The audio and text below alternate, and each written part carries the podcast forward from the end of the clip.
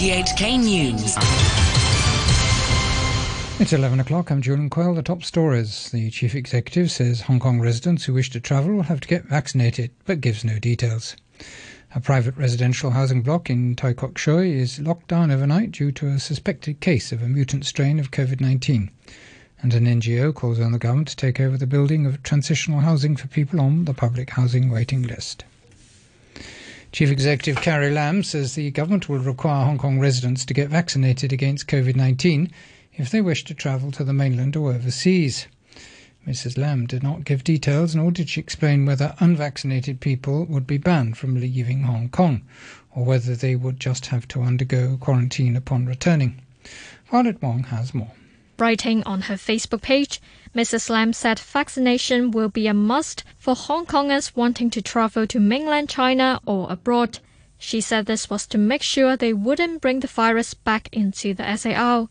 Mrs. Lam also pointed out that the European Union will, from July, be using a vaccine passport so people can move freely within the bloc. She said she believed similar measures would be put in place in other parts of the world later on. Earlier, the expert panel that advises the government on COVID 19 vaccines said it was hard to foresee the SAR achieving herd immunity against the virus by the end of the year. The panel's convener, Professor Wallace Lau, noted the city's inoculation rate still stood at less than 20%, three months after the vaccination program began. Experts think 70% would provide herd immunity against COVID.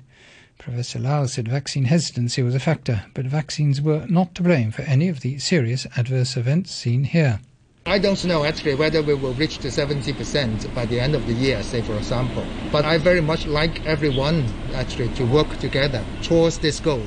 And I think at the moment, a lot of us actually have hesitancy about the vaccines, primarily because of you know the safety profile of these vaccines, etc. And we have recently just released the data to tell you that, in fact, especially for the more serious, what we call adverse events, there is no definite association between those and the uh, administration of the vaccine. A private residential block in Tai Kok Tsui has been placed under overnight lockdown after a domestic helper living there became an untraceable preliminary positive case with a mutated strain of COVID 19.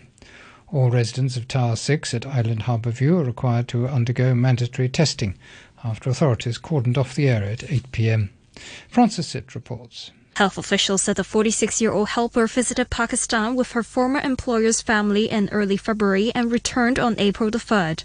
After spending 21 days in quarantine at a Ramada Harbour View Hotel in Ying the woman stayed at her former employer's residence in Tsing Yi from April the 24th to 29th. She subsequently moved into her new employer's home in Tai Kok Tsui. Officials said two tests the helper did in late April and early May both came back negative, but a test she did on Saturday under a mandatory testing order found her to be preliminary positive. Meanwhile, a nurse who works at a community vaccination center at the Kwun Chung Sports Center has also tested preliminary positive. But the center's medical director told RTHK that citizens who took a jab there shouldn't be deemed as close contacts, as all staff wore masks and face shields. Health officials have reported two new COVID 19 infections, one of which was locally acquired from an unknown source and involves a 39 year old domestic helper who arrived in Hong Kong in February. She had stayed in a Yau Ma Tei flat with several domestic helpers as well as at her employer's flat in Kowloon Tong. The imported case involves a 20 year old man from the US. A grassroots organisation is calling on the government to take charge of building transitional housing for people waiting for public flats instead of letting non profit groups do the job. The Society for Community Organisation made the appeal as it showcased its modular social housing project, which will provide 140 units on vacant land in Changsha Sha Wan. In a first for modular housing projects in urban areas, the Yinghua Module Community Development also provides units for families of four or more people. Here's community organizer Zilai Shan. The waiting time for public housing for those bigger families is longer than other families. It's expensive for them to have a bigger house. There, once there are many more members, but the space is small, so they will be harsher for them. And especially for children, they don't even have space to do their homework. The project is expected to be completed in the first quarter of next year, with applications open later this year. You are listening to RTHK. The time is five minutes past 11. The Civil Service Secretary Patrick Nip has admitted to confusion over the administration's U turn on suspending quarantine free entry to Hong Kong from Guangdong for SAR residents, saying officials would learn from the experience to avoid any future misunderstanding. Yesterday, the Centre for Health Protection announced it would upgrade the risk level for the entire province after a recently confirmed case in Guangzhou. But hours later, state leader and former Hong Kong chief executive CY Leung criticised the move on social media. The government backed down, classifying a single building in the city's Li Wan district as medium risk instead of the whole province. Some of China's top long distance runners are believed to be among 21 athletes who died in extreme weather during a 100 kilometre race. The BBC's Michael Bristow reports. The Chinese runner Liang Jing is thought to be one of those to have died on this mountainous and at times high altitude course in Gansu province.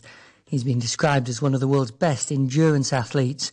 He and the others were caught up in a sudden change in weather, which saw plummeting temperatures, freezing rain and high winds. Some of the competitors messaged for help.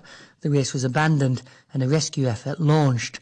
Local organisers have apologised for the deaths, but there's anger that they didn't foresee possible bad weather and prepare for it. A mountain cable car has plunged to the ground in northern Italy, killing at least 12 people. Alpine rescue services are on site. The BBC's Mark Lowen has more details. The cable car was reportedly nearing the end of its almost 1,500 metre climb from Lake Maggiore in northwest Italy up to the Alps when it plunged to the ground, killing most of those on board and seriously injuring two children. It took a rescue team some time to reach the site of the disaster, given its height. It's not yet known what caused the accident, but some reports suggest a rope failed. The cable car had reopened less than a month ago after the COVID lockdown and had been closed for two years from 2014 for restoration work. The Indian Olympic medalist Sushil Kumar has been arrested by police in Delhi in connection with the murder of a 23 year old wrestler in the capital. The BBC's Jill McGivering reports.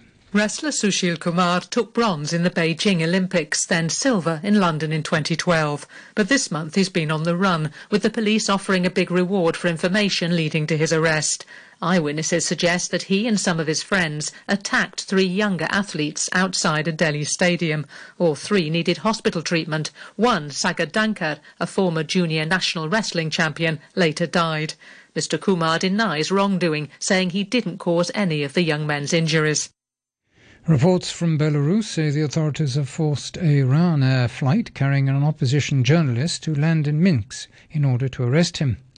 Roman Protasevich played a key role in the protests against the re-election of the authoritarian leader Alexander Lukashenko. This report from the BBC's Risto Pico. Independent media says the plane was overflying Belarus when it received a message about an alleged bomb threat and was told to land in Minsk. Mr. Protasevich, who in theory could face the death penalty, is said to be held at the airport there. He is the founder of Nexta, an online news channel that's reported on police brutality during the protests against the re-election of President Lukashenko. The government alleges he's a terrorist. Opposition leaders have described the forced landing as a clear case of hijacking and have warned that no one who overflies Belarus is safe. To sport, and on the final day of the English Premier League season, the new champions Manchester City finish off at home to Everton, while runners-up Manchester United go to Wolves. Chelsea, Liverpool and Leicester City are looking for the last two slots available for European Champions League qualification. Here's the BBC's John Murray. On the day the new champions Manchester City will be presented with the Premier League trophy, the focus will be on who will claim the remaining places in next season's European club competitions. Manchester United are already confirmed as runners-up. If Chelsea win at Aston Villa, they will finish third. And Liverpool would claim the final Champions League place with a win against Crystal Palace at Anfield. Apart from the unlikely scenario where Leicester also win and overturn Liverpool's goal difference advantage of four. But were either Chelsea or Liverpool to slip up, Leicester would finish in the top four with a home victory over Tottenham. And all of those games kicked off about 10 minutes ago. Finally, Max Verstappen has won the Monaco Grand Prix for the first time in his career, with Carlos Sainz second and Lando Norris third. Verstappen now leads the Formula One Drivers' Championship. And that's the news from RTHK.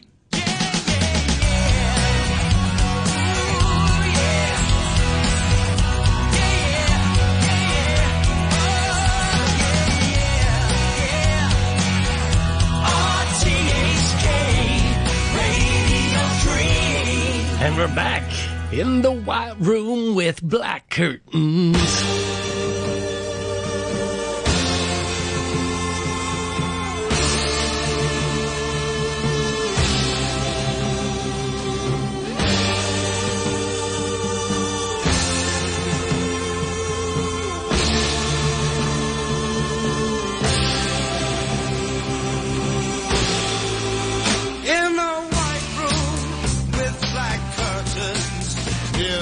The